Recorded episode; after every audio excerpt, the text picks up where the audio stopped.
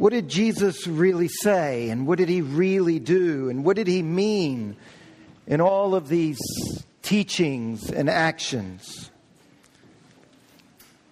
Now, I would like for you to think for a moment about the various versions of Jesus that are in our society today. On the more conservative side, among conservative churches, there's this very popular view of Jesus. It, it, sees Jesus as this supernatural being called God, with a supernatural Son being Jesus. And the Father sends this Son to be born of a virgin so that he can rescue our world, so that he can rescue people out of this world by dying in their place.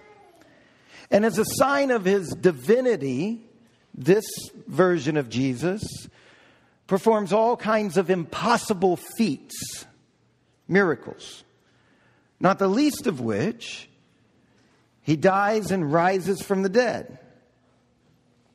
And then he ascends into heaven. And he's there waiting to welcome his faithful followers.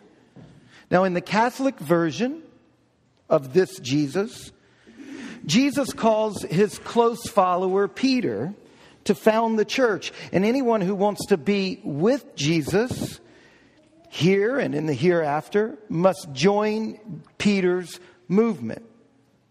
In the Protestant version, Jesus commissions his followers to write the New Testament, which reveals the absolute truth about Jesus and once more, how to get to heaven when you die. Now, on the more skeptical side of things, there's this view that Jesus was a mild mannered teacher, a religious leader, but nothing more than that. He was one of the great teachers down through the ages, but he certainly wasn't God. He was born in an ordinary way. He taught people how to love one another. He taught us how to pay attention to the marginalized. But the idea of being a supernatural son of God never really occurred to him. He'd been horrified to hear that claim given to him. He would have been horrified to think that a church was founded on his memory and he did not actually physically rise from the dead. Those stories about Jesus rising from the dead, on the skeptical side of things, those are the inventions of his kind of wild eyed followers who were devastated at his loss. And those stories snowballed into legends and they got written up in these documents we have now called the Gospels. The Gospels that we have in the Bible, these are the legends that grew in the decades following his life. If you want to find out about Jesus himself, you have to work back through the fog of hero worship. Now, in the more extreme version of this Jesus, we get the followers of Karl Marx, who see Christianity as a way of keeping the hungry masses quiet.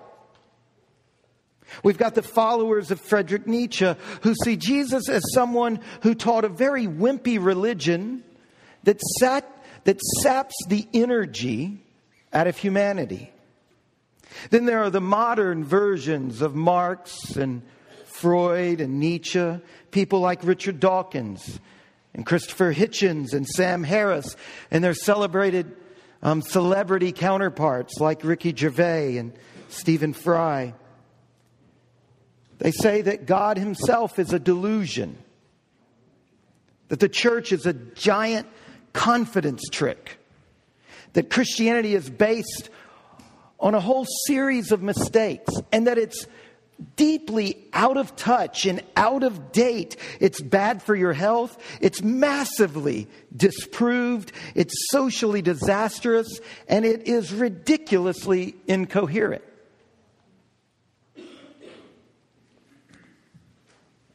Now, these are all versions of Jesus alive in our culture today. Who was Jesus?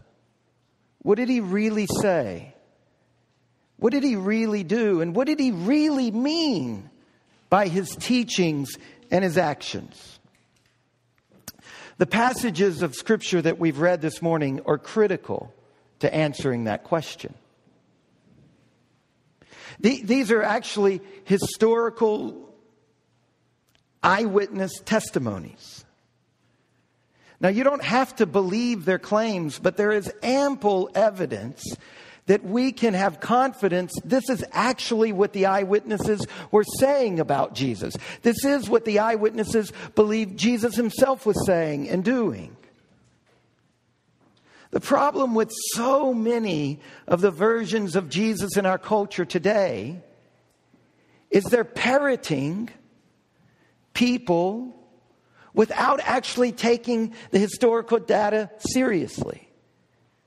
Now, what happens when we take these sayings seriously? What happens when we look at this historical data and we have some integrity in taking it and sifting through it and listening to what it's actually claiming? Now, you can at the end of the day, you can reject what it's claiming, but before you reject it, at least take it seriously. What I want us to do for just a few minutes is take our first reading seriously, the one that Justin did outside. On Thursday night, we'll take another part of it seriously. On Friday night, another part of it seriously.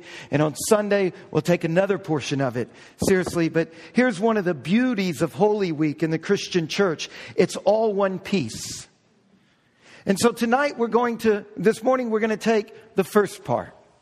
Jesus' entry into Jerusalem, these things he said, these things he did that precipitated in a violent mob's reaction, resulting in his murder. So if you have your Bible, turn with me to Luke chapter 19, verse 28. This description of Jesus' journey into Jerusalem, just a few short days before his crucifixion. Let's pick up actually prior to where Justin read. Let's pick up in chapter 19, verse 1. He entered Jericho. Now, Jericho is the lowest point on the face of the earth. And Jesus is walking from Jericho to Jerusalem, mile after uphill mile through the Judean desert. He's climbing, he's climbing. Halfway up, guess what? He reaches sea level. He's climbed a long way from the Jordan Valley, but he still has to ascend a fairly sizable mountain. Now, in this area, it is almost always hot. It seldom rains. It's almost always dusty. He's about to enter Jerusalem. He's planned it. This is going to be the climax of his ministry. Everything he's been saying, everything he's been doing has been on a trajectory that culminates in this moment when he enters into the city of Jerusalem. And he knows what's about to happen. He's been predicting what's going to happen. He's been saying it to the people. He's been struggling with it himself. We even find him at one moment, we'll see this on Friday night, begging God for any other way. But he is determined to meet it head on. Now, it is this Jesus that you need to see cresting the top of the Mount of Olives. And can you sense the relief and the excitement among Jesus and this crowd around them as they exchange the barren, dusty desert for lush, green landscape? Particularly at this time of the year. We know this time of the year is the Passover. This is the height of spring, not the moment in spring we're in here in the valley right now. And at last he stops climbing. The crowd around him they stand on the summit of the Mount of Olives. And there, glistening in the sun, is Jerusalem. It's finally come within their field of vision. The golden city. It's just across a valley, a very deep but a narrow valley, sitting there on a slightly smaller hill, Jerusalem. Now, for Jesus, this is the moment. He takes a deep breath because he is about to do something that will set in motion his death. For Jesus, it's a royal occasion, something that he has planned precisely, something that he is going to do in an exact way in order to make a very precise claim. So he sends for an animal. Now, why does he do this? Is he tired? No. Remember, this is a Jesus that has trekked hill and dell over all of Israel for several years. It's not that he's tired. He's not too tired to walk the last couple of miles to the culminating event of everything he's been saying and everything he's doing. He's not tired. That's not what he's doing. No, he chooses not just an animal to ride, but a particular animal for a particular reason. He chooses a young foal, a colt. That's what it says in verses 28 to 35. Why? Why does Jesus do this? Look, if you're reading this seriously, if you're taking it seriously as literature and as a historical document, you stop right there and say, why? He's been walking everywhere. Page after page. He walks here, he walks there. Why suddenly, for the first and only time in Scripture, does he call for an animal? It's because he is deliberately acting out the drama described in the Old Testament prophecy of Zechariah. Zechariah chapter 9, verse 9. Listen to these words written hundreds of years earlier that every Jew in that day would have known by heart. Rejoice greatly, O daughter of Zion. Shout aloud, O daughter of Jerusalem. Behold, your king is coming to you, righteous and having salvation is he, humble and mounted on a donkey, on a colt, the foal of a donkey. See, Jesus stops, takes a breath, and says, That's who I am. That's what this is. This is the climax of his public ministry. Jesus is entering Jerusalem in a way that is making a claim. He is saying something by his actions that is far more powerful than he could have said with words alone. What does he mean by riding into Jerusalem on this donkey at this particular moment in the year of Israel? What is he doing? He is claiming to be the king. He's claiming it in the loudest way you could claim it in that culture. He is saying, at long last, the true king of Israel, and thus of the whole world, has arrived. Now, you don't have to believe that. In fact, I'm not even trying to convince you that's true. I'm just saying when you take it seriously for what it is, this is what the scriptures are saying Jesus did. This is what the eyewitnesses saw him to do. This is testimony. Now, you can reject that as an ultimate statement of truth, but let's at least have the integrity to say that Jesus did claim this. He claimed to be the king of Israel and thus the king of the world. And the Jewish people get it. They've been waiting for this moment for centuries. And so, what do they do? They start taking off their cloaks and spreading them along the road for him. That's what it says in verse 36. So down they go, down the steep path to the Kid, through the Kidron Valley, and then the crowd begins to sing. All the old songs begin flooding back, especially Psalm 118. This song of victory, this hymn of praise to God to the God who defeats all of his foes and establishes his kingdom. That's verse 37 and 38. They're singing and chanting and cheering and laughing. At last, their dreams will come true. But not everyone is buying it. In verse 39, we see that the religious leaders are not singing. They do not like what is going on. On the one hand, this is dangerous. Jesus is playing with fire. The Romans, with their garrisoned armies in that area, do not like excited crowds singing songs of victory over their enemies. And the religious leaders know that in a flash, this could attract the ire of an army that has a long established pattern of squelching this sort of thing in an immediate, fierce, and deadly way. But on the other hand, the real issue, the real issue for the religious leaders is that they reject who Jesus is claiming to be.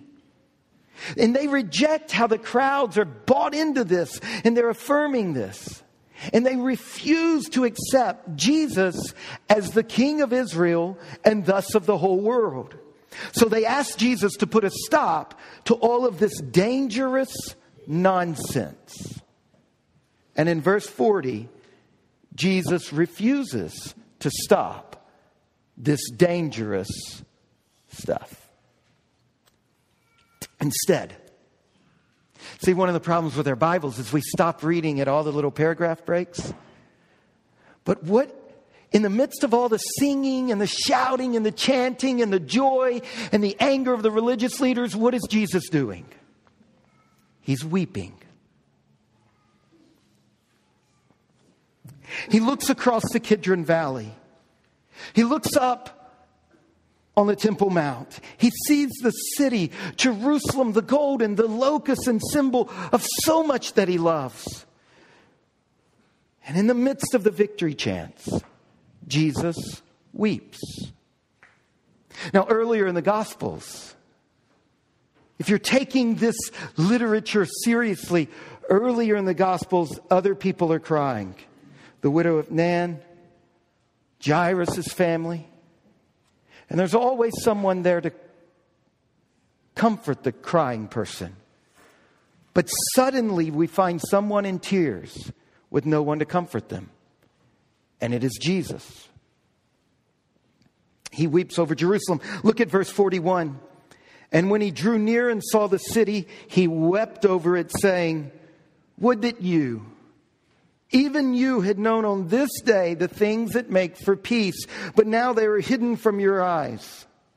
Now, look, the way the entire account of Luke's gospel is structured it sets up this moment as a central insight into the heart of what Jesus understood about himself, what he was teaching, and what he was doing. In this moment, it's like the, the whole narrative stops and you get an insight into the core of the Christian gospel. That's the way the literature is functioning. This was not a moment of weakness.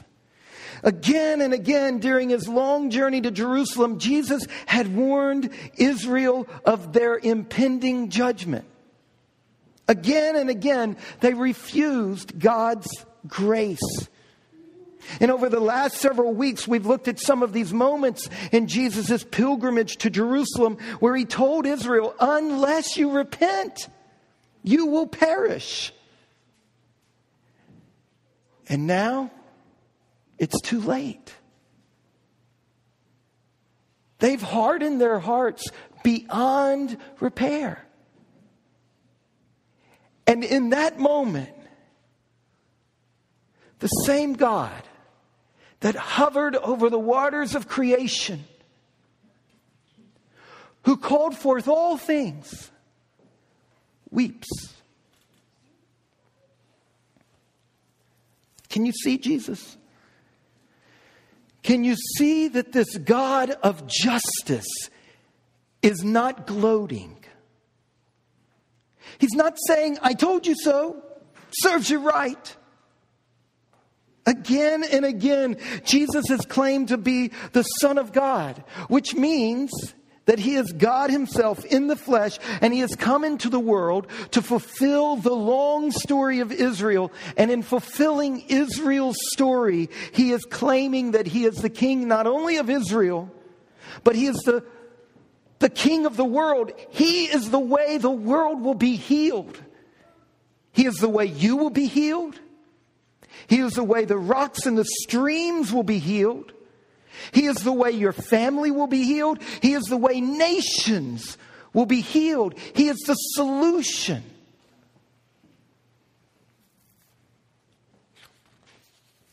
But notice, while he is a king of justice, his justice is not a stern and cold justice. It's a justice flowing from the heart of a God of love.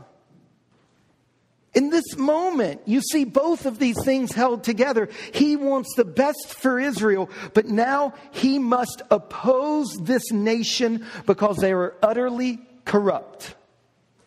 They have refused God. They have refused God's call to be his people. They have set their own agenda before the plans of God. They have committed themselves to a national rebellion against Rome, and they have utterly failed to enact justice within their own society. They have rejected the only solution. And what is the only solution? It is to repent and believe the story that Jesus is saying about himself. To believe that that is the true story. The religious leaders reject the story by saying Jesus is only a man. And the crowds reject this story, even though they believe he's the king. It is a king on their own terms. And in both cases, they are refusing to believe what Jesus himself claims about himself. And therefore, with sorrow and tears, Jesus lays out the consequences of their steadfast refusal to believe in the real Jesus and his real message. Verse 43. The days will come upon you when your enemies will set up a barricade around you and surround you and hem you in on every side and tear you down to the ground, you and your children within you. And they will not leave one stone upon another in you because you did not know the time of your visitation. Now, God has already done this twice to Israel. He did it in 722 BC when the Assyrians conquered Israel. He did it again in 586 BC with the Babylonians. And now he is saying to Israel, it will happen now for the last time. The Romans, the very enemy that you want me to deliver you from, they will be the instrument of my wrath. And it did happen. It's a historical fact. No one doubts no one, no one doubts that 40 years after, in AD, no one doubts the Romans marched into Jerusalem after building an embankment around it after hemming in the people, they entered the city, they slaughtered the citizens, they razed the buildings to the ground. It was a bloodbath, it was total destruction. And look, either you have to insist this was written after that occurred, or you have to deal with the fact that Jesus precisely predicted it.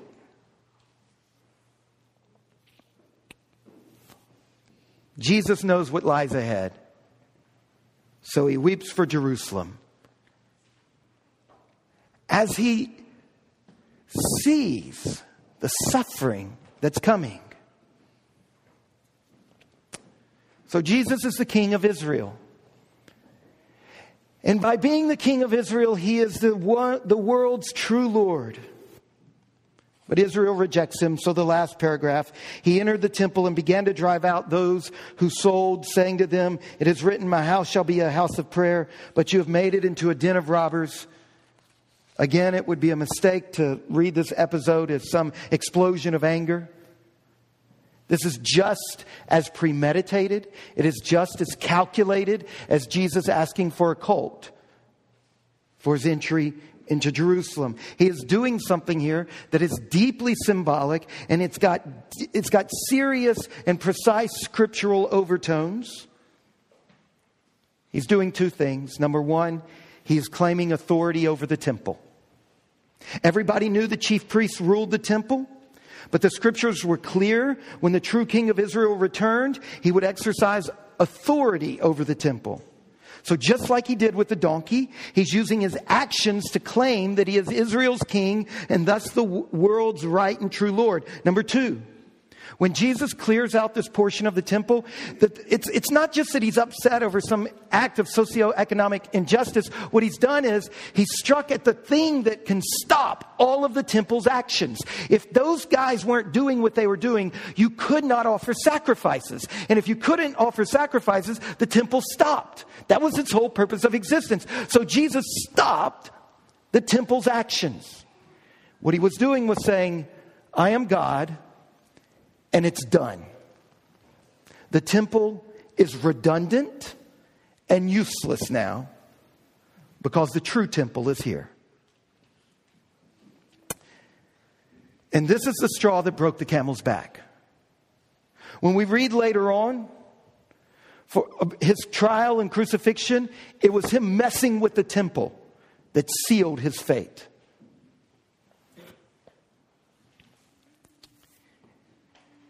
What I'm saying to you is that when Jesus chose the donkey and when Jesus entered the temple and did what he did, he signed his death warrant with full awareness. He knew that it would set into effect a series of actions that would lead to his brutal murder. Why? Because of love. Because he loves you and he loves his creation. And this was the only solution for him to bring all of the evil to a head and then to light the match and step in front of it himself. Today is the beginning of Holy Week we are remembering and celebrating and living into these final events leading up to the cross and then the resurrection. Thursday, we'll come back into this room and we'll celebrate the tender experience of the Last Supper. And then the awful reality of his crucifixion will come back into this room and remember and, and try to enter into that on Friday night. And then on Saturday, the deafening silence as Jesus lay in the tomb. And then on Sunday, we'll gather before daybreak on a hill or a valley, Shenandoah Valley version of a mountain in Dayton and as the sun rises, like God's people for thousands of years, we will declare the resurrection of our Christ. But as we enter into this, what I'm begging you to do is to just push pause. Push pause in all the events of your life and answer this question Do you believe in Jesus. See, there's two ways to reject him. One is by insisting he was just a man, but another, insisting that he was God's son, that he is king, but making him into the king of your own image. See, you've got this incredible image, don't you? You've got the crowds who said, yes, he's king, but it, it, they were wrong about what kind of king he was. They were just projecting on him in some Freudian move the, their own inner, inner fantasies.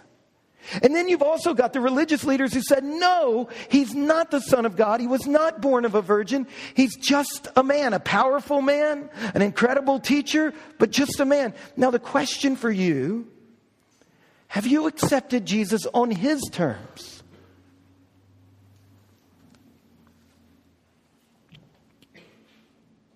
That's the crux of your life. That's the crux of your eternity.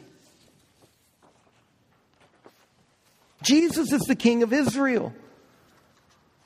But he is not the king that Israel expected. He is marching toward victory, but it is a victory they do not understand. He is going to his enthronement, but it is not the type of ceremony they are expecting. The crowds have refused to listen to him. The religious leaders have refused to listen to him. They have refused the king and his kingdom. What about you? Let's reason together. Jesus says, unless you repent, unless you admit that your whole life is built around something other than me, you are doomed. But if you do repent of that, if you do believe in me, you will be saved. Now, teenagers, children, adults, grandparents, you cannot face a more serious challenge. Have you repented and do you believe in Jesus?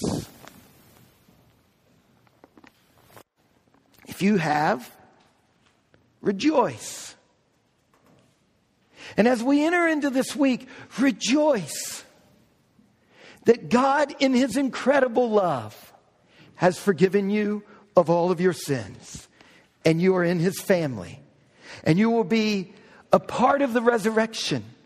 And His Spirit is in your life. And even now, you can begin to experience and to labor for resurrection life.